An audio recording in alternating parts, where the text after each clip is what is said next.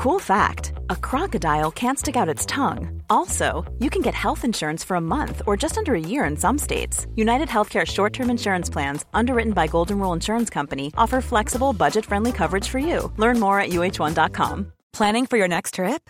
Elevate your travel style with Quince. Quince has all the jet setting essentials you'll want for your next getaway, like European linen, premium luggage options, buttery soft Italian leather bags, and so much more and is all priced at 50 to 80% less than similar brands.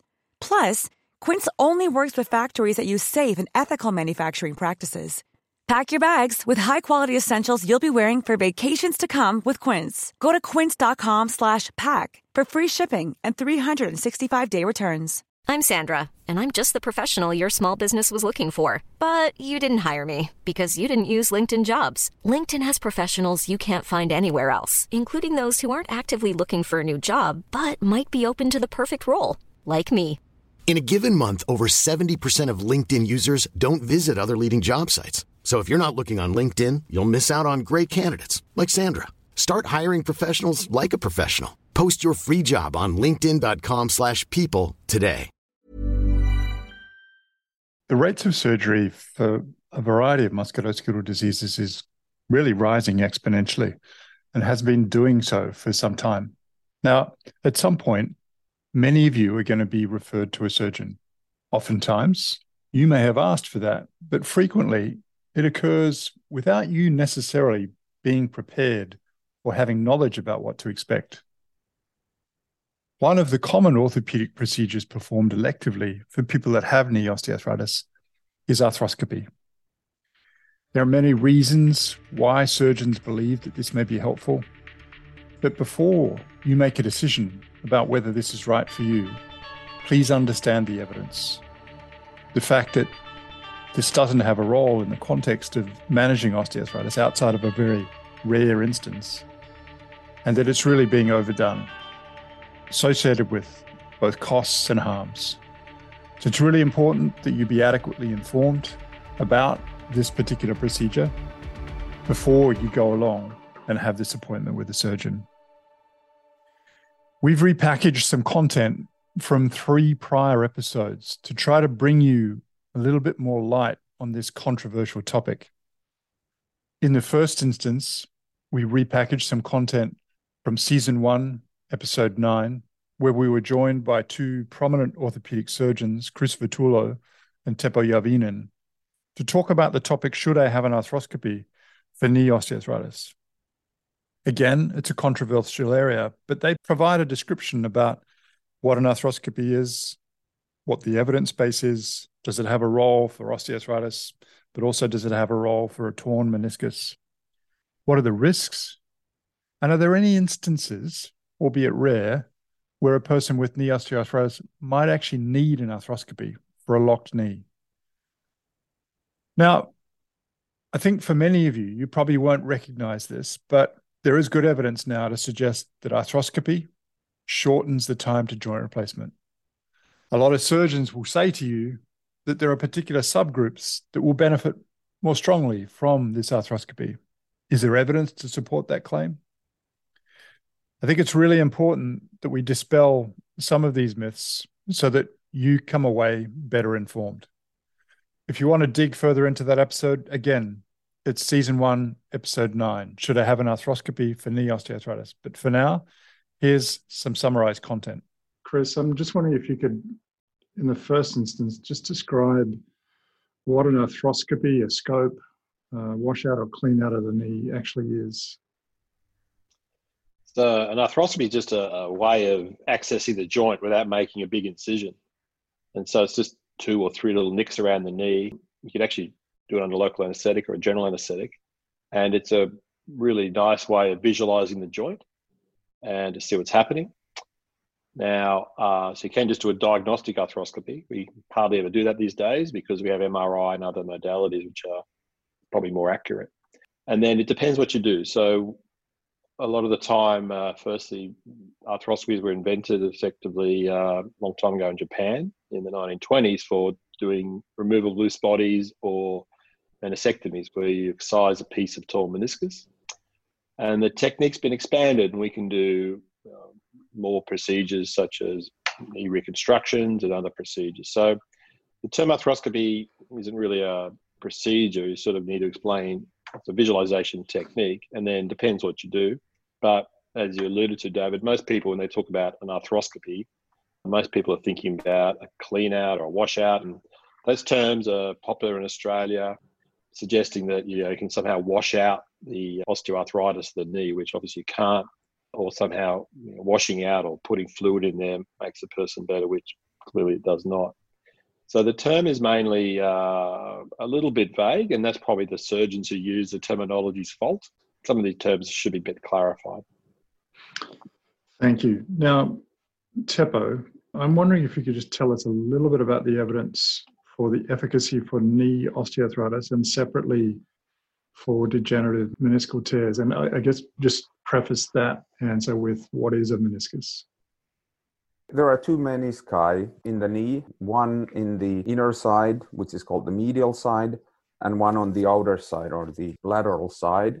They are these kind of like a half circle crescent type of cartilage pieces that are there. A lot of people call them cushion for the knee, but they are there mainly for for making the knee more stable throughout the range of motion or when you flex or straighten your knee they kind of move a little bit about and give you more stability and also maybe a little bit of cushion for the articular cartilage. And as for, for your question about the evidence on the surgery, there are a few people who disagree with the fact that this is probably one of the most or the best researched topics in the field of orthopedics. We currently have about 10 high quality trials comparing various kinds of procedures that you can do in the knee to either conservative treatment, which means physical therapy or exercise therapy, or as you mentioned earlier, our fidelity trial that compared the actual surgery of resecting little damaged parts of the meniscus to placebo or sham surgery, where we basically just looked inside the knee but didn't do any procedure while doing the surgery. And all of these trials very consistently have shown that there is no added benefit to either doing physical physiotherapy or even sham surgery. So this is basically the big picture. We can go into little details, but it really doesn't change. Chris, are there any risks associated with the procedure? Yeah, so any surgical procedure has risks. So if you arthroscope arthritic knees or osteoarthritic knees, the infection rate's actually higher than average. It's probably because the local immune system is, is damaged. So an infected joint after a um, say an arthroscope is is not common, but it's uh, quite a devastating event for the individual who suffers that, particularly if the operation really isn't going to help. And if you, if you had to quantify that broadly, just in percentage terms for the average person, what's what's the percent chance they'll get a, an infected knee after an arthroscopy? I think probably it's uh, you know like for an arthritic knee, you're probably around one in five hundred or something like that. Yeah. Any other risks in terms of clots? Yeah, so so there's risks of blood clots in the in the calf, particularly. While they can be inconvenient for the person, the ones in the calf aren't particularly dangerous. They don't tend to spread. Ones up in the thigh and the pelvis, they're ones we really worry about. You can give a pulmonary embolism. This type of early ambulatory day surgery, the, the thrombosis, like the PE, pulmonary embolism risk, and the significant one is actually really quite low, but you know, again, it, it's something you need to discuss with a patient if you're operating on them, like any operation. Patients usually get pain around the little portals at the front, so they're usually sore for a couple of months and uh, tender. And probably one of the biggest complications if you do a meniscectomy in someone who already has osteoarthritis is that potentially you can actually make their osteoarthritis worse. You can give something called a stress fracture of the joint surface of the bone and occasionally you can get collapse of the bone and that can be quite a debilitating problem because that can push the person into then unfortunately needing a knee replacement which can be uh, you know, quite debilitating when you know, it's a complication uh, the other complications are less common but you know they're the sort of main ones i think that you'd have to mention to patients if you are contemplating any arthroscopic undertaking. Are there any instances, again, based on what Teppo has told us about the efficacy and what you've mentioned about the risk, are there any instances where a person who has knee osteoarthritis might actually need an arthroscopy? Yeah, so someone with uncomplicated knee osteoarthritis, and these terms aren't really well defined, but you know, just you know, an arthritic knee that uh, has no other real problems, so it's not locked, there's no loose body floating around it, you know, they're not going to benefit. So the only time you'd really contemplate it would be mainly a loose body, and that's a piece of often bone or a large piece of articular cartilage that's actually jammed in the knee, and the person can't really straighten their knee out. And some people, particularly osteoarthritis in the outside part of their knee, they seem to have these loose bodies which develop and they're going around. This is not something that come on gradually. This is somebody who was fine and then suddenly their knee jams. They cannot straighten it and they're in a lot of pain and they've got a piece of bone or something stuck in the front of their knee, which stops them straightening it. Now, again, the more arthritic the knee gets, the more you start to, as a surgeon, think is this really going to benefit the person? You have to be careful because when people describe, say, I, we, we ask them mate, before they come and see me, ask about their symptoms. And I've actually never had a patient with a locked knee, that's one that's jammed, ever say that their knee is locked. The symptoms the patients describe, particularly around uh, catching, clicking, locking, really not accurate, particularly around locking. I've actually had a patient who really said my knee's locked. They just describe this sudden severe pain. They can't straighten it. A lot of patients describe you know, locked knee when they can't bend it, and that's just usually typically osteoarthritis causing the problem. The other reason you'd scope them is uh, if they have infection. Occasionally, you see somebody with an infection, and that'll be a reason to do an arthroscope to wash it out. You occasionally see people with tumors around their joint that you take it, you would go and remove those sort of things. And then sometimes you see people whose knees are actually locked because of a meniscus tear. And often in those situations, I try and repair them if I can, if they're repairable. So the bigger the tear and the more it gets inside the joint and you can't straighten it, that's often a meniscus tear that's repairable depending on how much osteoarthritis is in the knee. I mean, thinking about how common osteoarthritis is, at the instances you just described, common or infrequent? Really hard as a surgeon because all day long I see people with osteoarthritic knees. And so if you ask me, everybody seems to have an osteoarthritic knee, and clearly they don't. And then, uh, yeah, but as you're saying, the, the, the, proportion of people who actually with knee osteoarthritis who are potential candidates for an arthroscope of their knee is, is very low. Yeah. Thanks, Chris. Now, talking a little bit about the consequences for arthroscopy, but Teppo, are you more or less likely to require a total joint replacement after arthroscopy? David, if you don't mind, I would like to give the listeners a little perspective on this issue through a little, very brief history. So, knee arthroscopy was introduced, as Chris already said, about 100 years ago. But once the technique really evolved, it became really popular in the 80s. And it was first used for people around their 20s to treat real injuries. Someone who sprains their knee while playing soccer and has a locked knee, like uh, Chris just described. Can't extend the knee fully. But all of a sudden, we started scoping also middle aged patients who had knee pain, but not really a consequence of a clear trauma, one event, but just gradually developed knee pain. And we started scoping those knees and noticed that they uh, also had things that looked like meniscal tears. The, the meniscus wasn't pristine as it is in when people are in their 20s, but it was just various kind of features that looked like the menisci or the meniscus was damaged. And we started treating this, and, and people were happy after the surgery. And, and what happened over the next 10 to 15 years, 90%, at least 90% of our surgeries involved or were done to people who were around their 50s so there are you know there are two completely distinct animals in this population. When, so when we are talking about knee arthroscopy we should distinguish the, the young people in their 20s who shouldn't worry about the risks of surgery because when you are young the risk of surgery that chris just described are lower and then we have this huge population of people who still undergo knee arthroscopy who are in their 40s, 50s, or even 60s who do have a slightly higher risk of surgery. I wouldn't emphasize the risk of surgery, as Chris just uh, explained, they are somewhere around one in 500, one in 1,000. So the risks are not the issue here. They, they are sudden. The issue is whether you can expect to have a benefit, a benefit that you will consider something worthwhile going through the operation. You asked about the risk of knee replacements after arthroscopy.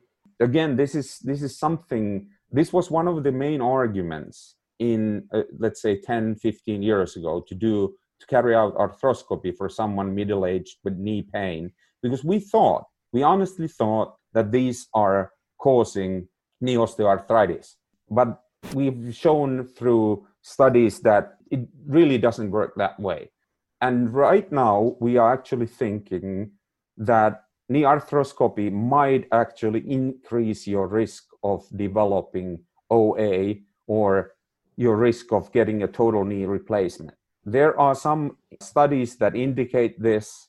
However, I have to emphasize that these studies have their own inherent biases. And if we were to have this discussion, let's say in six months' time, I could give you some evidence from our fidelity trial because this is really, and I know that I'm sounding a little arrogant saying this, but this is really the first study that can conclusively give an answer to this question because in this population, all of the people had knee arthroscopy, and that might, on its own right or, or as, a, as a procedure, have some detrimental effect on knee cartilage. But then we also have half of the population who have had their meniscus, meniscus resected or part of the meniscus resected. So this study will give us, hopefully within the next six months, a little more evidence to, to talk about the risk of maybe developing advanced knee OA. Another episode where we were trying to dispel some of these myths is when we had Howard Luks along. Again, another prominent orthopedic surgeon he joined us in season two, episode 20, to talk about do you really need surgery for your knee osteoarthritis? Again, when you go along to a surgeon, it's really important you be informed about the benefits, risks, harms, and costs so that you can be adequately informed about whether you should have surgery or not. So, we spoke to Howard about some of this important content, and in particular, what proportion of patients that he sees actually require an operation? Now, some people go along to him and they're adamant for knee surgery, whether they need it or not. So he takes us through a conversation about dissuading someone about the necessity, necessity of having an operation and the fact that sometimes their expectations won't necessarily be met for clinicians who are listening and are interested in that space, you provide some language or tips about how to discourage surgery, which is critically important in this particular context.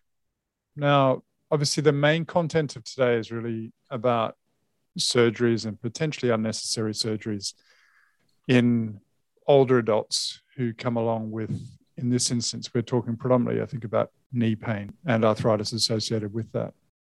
Now, in the first instance, I just want to paint a scenario and want you to tell me sort of how common that type of scenario is. But a person comes along, they've been referred by their primary care doctor, their GP, a general practitioner.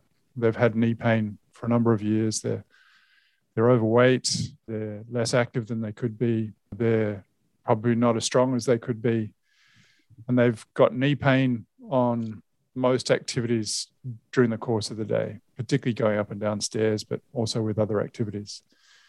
And they've been referred to you with no other provision of treatment provided prior to you seeing them. And they've taken some over the counter anti inflammatories, but they haven't worked. And so here they are, they're knocking on your door. Is that a common scenario for you? Only about 15 times a day. Uh, so it is something I see very frequently. Yeah. And in your practice, in your hospital, do you see an increase in the number of presentations like that, an increased volume of surgery happening in the community around you associated with that? I see a significant number of knee replacements occurring in the community. Uh, certainly, I can't speak to, let's say, the conversion percentage, right? How many people that surgeon saw versus what percent of the ones they saw they're operating on. You know, I can speak to my conversion rate, which is very low. And to jump back to that patient that you presented, it's very common for them to present with an MRI, unfortunately, or with the knowledge that they had an x ray showing bone on bone one of those phrases that we unfortunately use. And I have a very popular post on my website that says you cannot unsee your MRI results. But the same holds true for your x ray results. And unfortunately, we initiate a situation for patients where they can't escape these phrases bone on bone, etc. People think of arthritis as being a mechanical situation that every movement, every time they bend their knee, they're wearing away cartilage. They don't understand that it's actually a biological problem. And to the contrary, activity is going to help them. So I spend a lot of time with these people uh, in the scenario that you gave, trying to educate them, trying to help them understand what osteoarthritis actually is um, and then run through you know the litany of treatments that uh, could potentially help them. But i have to try and draw them back from an mri impression that showed 10 things wrong you know i start off by saying that no one over 35 has an mri that comes back saying normal they probably know people who are running, riding, biking, lifting weights whose knees look just as bad as theirs. And if I can pull them back off the edge from seeing their MRI or x ray reading, then we can have uh, a constructive talk about where we can go from here. And obviously, once they've got referred to you and they've got that MRI in their hand, how fixed are they in their minds that they probably need something done when they first arrive? Are they are they pretty set on what they need to do, and how long does that process require for you to change change that mindset? So that's a great question. And I think we as physicians too frequently take the ball and run with it, meaning we have a patient in our office that saw these awful reports and these bone on bone, and they've convinced themselves that they need an operation because of these findings try to impress upon them that we treat patients and not images. And there are plenty of very active people with bone on bone arthritis, and they don't need a knee replacement. So I don't want to feed into their thoughts where they've already convinced themselves that they need an operation and then just go down that pathway. Instead, I'm going to start with why are you're here. What are you concerned about? tell me about your quality of life. Tell me about the impact that this is having on your quality of life. Forget your imaging findings. And let's have a constructive conversation about how this is impacting your life and how I can improve that. Yeah. So I mean it's it's so important about reframing their context in terms of what they see the problem is. Yes. Because I think the huge challenge for many people in clinical practice is that MRIs, X-rays are so pervasive and as you said before, if if they see the the report from their MRI, which potentially to them looks like a battlefield, and that they'll interpret, you know, meniscal tears as something that might need surgical intervention. And so, obviously, in that context, dissuading them and re- reframing that whole context back to presumably their original presentation when they came along to the person that referred them to you with, "I've got knee pain. I'm doing this activity, and it's stopping me from doing an activity that I otherwise love." So reframing that context, is, is that something that takes you quite a while in each person that comes along to you? Yes, it does. I'll schedule an initial arthritis patient uh, for close to 30 minutes in the office because these are not quick and simple visits. It would actually be quicker to tell them, oh my God, terrible x ray, you need a knee replacement, and schedule it right? I could run through the risks of the surgery faster than I can talk about the evolution of osteoarthritis, the natural history of it, and reframe the conversation as you stated. So, for clinicians and hopefully also for patients trying to understand what clinicians are doing when they're making that decision, is there a particular language or tips that you would use for people who are out there who are considering surgery, who've gone along to see the surgeon, particularly when you're thinking about the language that should be used or the framing of the communication about how best to try to dissuade people from surgery who probably don't need it in the first place? First, I really have to dive down into how this is affecting their quality of life. Is it that they can't play three sets of tennis and they're only playing two? Or that they can't walk the golf course anymore? They need to ride in a cart. Are there associated medical conditions or problems, right? People with poor metabolic health, so type 2 diabetes, hypertension, little abdominal obesity, we know that uh, that's a highly inflammatory process and they're going to have more pain than others. And there's things that we can do with our primary care colleagues to improve the situation.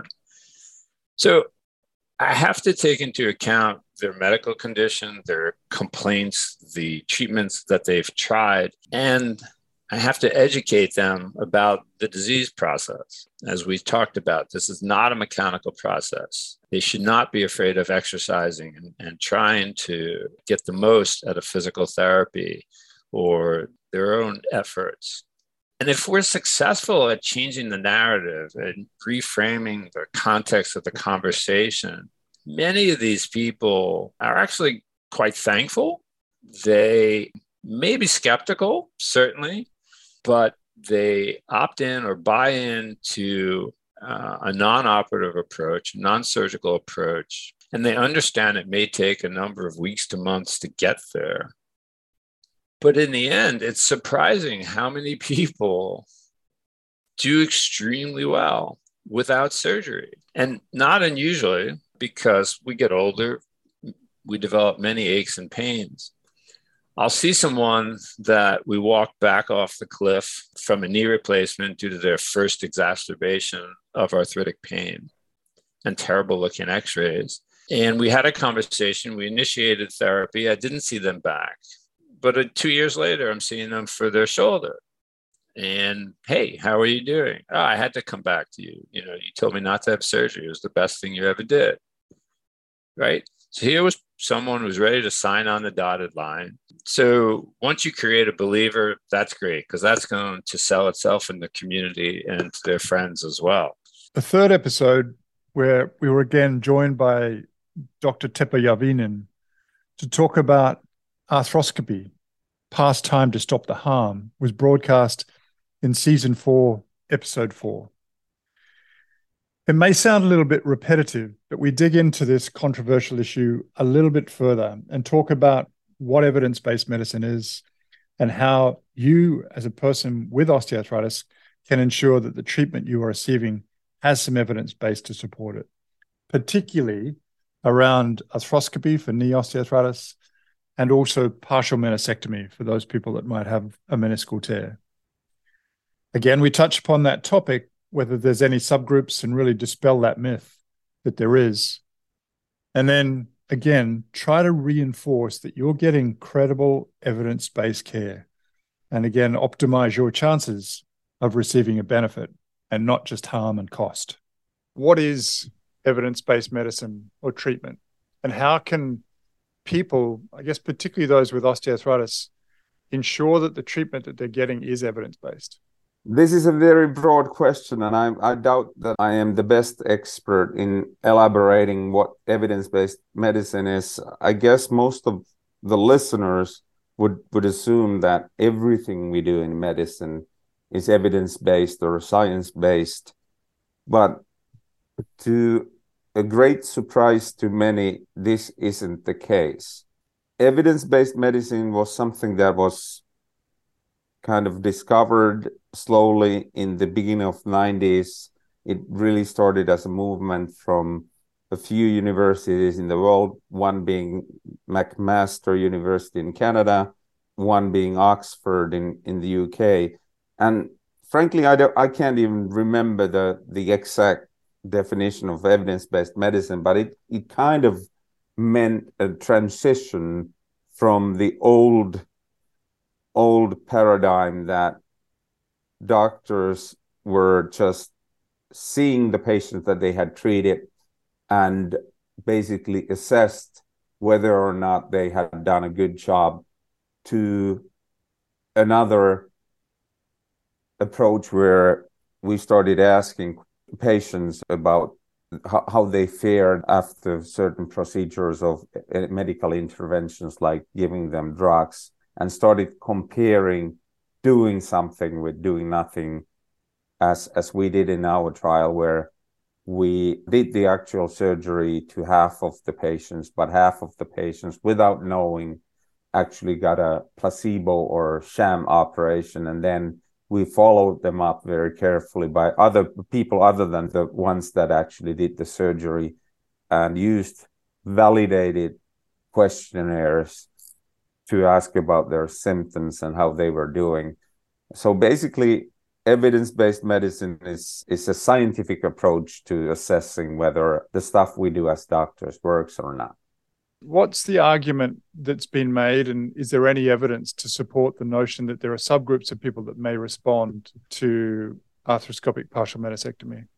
Yeah, just just a little sidetrack. Guidelines made by people who are not in the field. So people who are expert in critical appraisal or experts in assessing treatments, experts of evidence-based medicine have very strongly argued against the procedure. So they have made guidelines that actually suggest that we should stop doing this. While orthopedic surgeons have made a number of guidelines that suggest the contrary, that we should continue doing.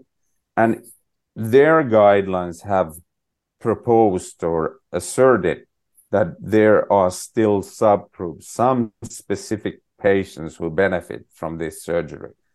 The, the, and this is one of the problems with, with current medicine or current evidence-based medicine.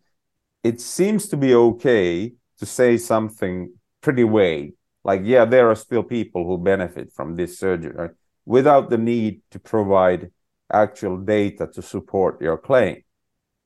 So for the past five years we have had this hunt for these subgroups. People have used various different analytic approaches trying to tease out these subgroups trying to identify these subgroups these asserted alleged subgroups that would benefit. And I, I won't get into details about the, the proposed subgroups to benefit, but but basically there have been assertions that there are people like this or there are people like that.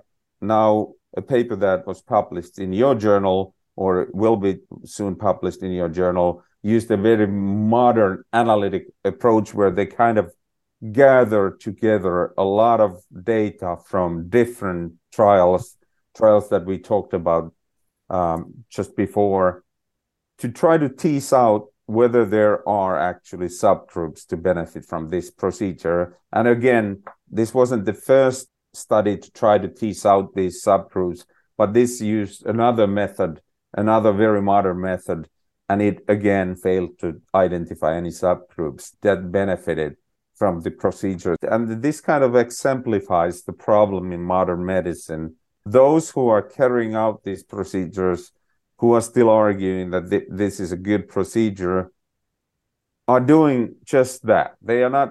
They are not just actually providing any data. They are just uh, providing assertions, and then other scientists have the obligation to actually carry out the study to prove, to corroborate or refute these assertions. And and this this paper to be published was another one of those which again simply showed that the procedure doesn't work. We don't we can't identify uh, consistently any any certain characteristics in patients which would predict a good outcome. How can patients who are out there try to ensure that the treatment that they're receiving is evidence based, if they can at all? That is a fascinating question. And, and as a patient, I can totally understand that you, if you're listening to this podcast, you feel confused because you have every right to expect that the person who's treating you, whether he or she is a, a doctor or a physiotherapist or any other healthcare professional, you would expect him or her to practice science based clinical practice, but that really isn't the case. And this is really the problem the imbalance in the knowledge of the scientific literature behind. And, and as a patient, you have to have trust in the person who is treating you. How do you ensure that the person treating you is is doing it in a scientific manner? I've been in the business for, for the past 30 years, and I guess it is the obligation of our system and it, it really boils down to the public trust of our system to make everything we do as scientific as possible. And that, I guess, is really the point of the editorial that you asked me to write about, about the credibility and public trust of our system. So I'm hoping you found the content helpful. Again, it's rebroadcast from prior episodes, but it's a really important topic. And it's something that many thousands of people are having every year at substantial cost to the healthcare system, to themselves, and really exposing themselves to unnecessary harms. Again, outside of a very rare instance, arthroscopy is strongly not recommended for the management of knee osteoarthritis. Again, the predilection by which it's done is complicated, but if people truly are practicing evidence based care, we would see a marked reduction in the frequency with which these procedures are occurring. I'm hoping you found the content useful. I'm hoping it's informed future conversations that you may have with surgeons, hopefully advocating for your care. Thank you so much for the support of the podcast. And between now and when we next speak, please do take good care of yourself. Thanks for listening to Joint Action with David Hunter. If you like our show and want to know more, visit www.jointaction.info. If you have any questions, you can email us at hello at jointaction.info and follow us on Twitter at jointactionorg. This podcast was hosted by David Hunter, edited by Vicky Duong, music produced by Jordan Hunter. The information posted on this podcast is not intended to diagnose, treat, cure, or prevent disease. Anyone seeking medical advice should consult a health professional.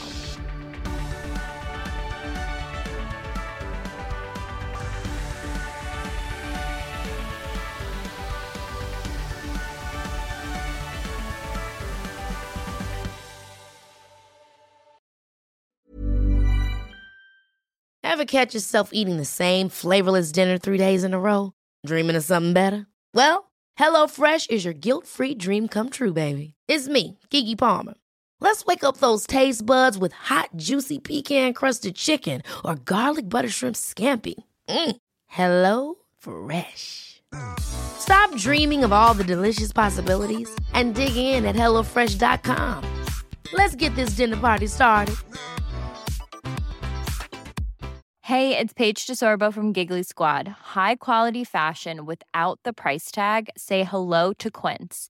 I'm snagging high-end essentials like cozy cashmere sweaters, sleek leather jackets, fine jewelry, and so much more. With Quince being 50 to 80% less than similar brands.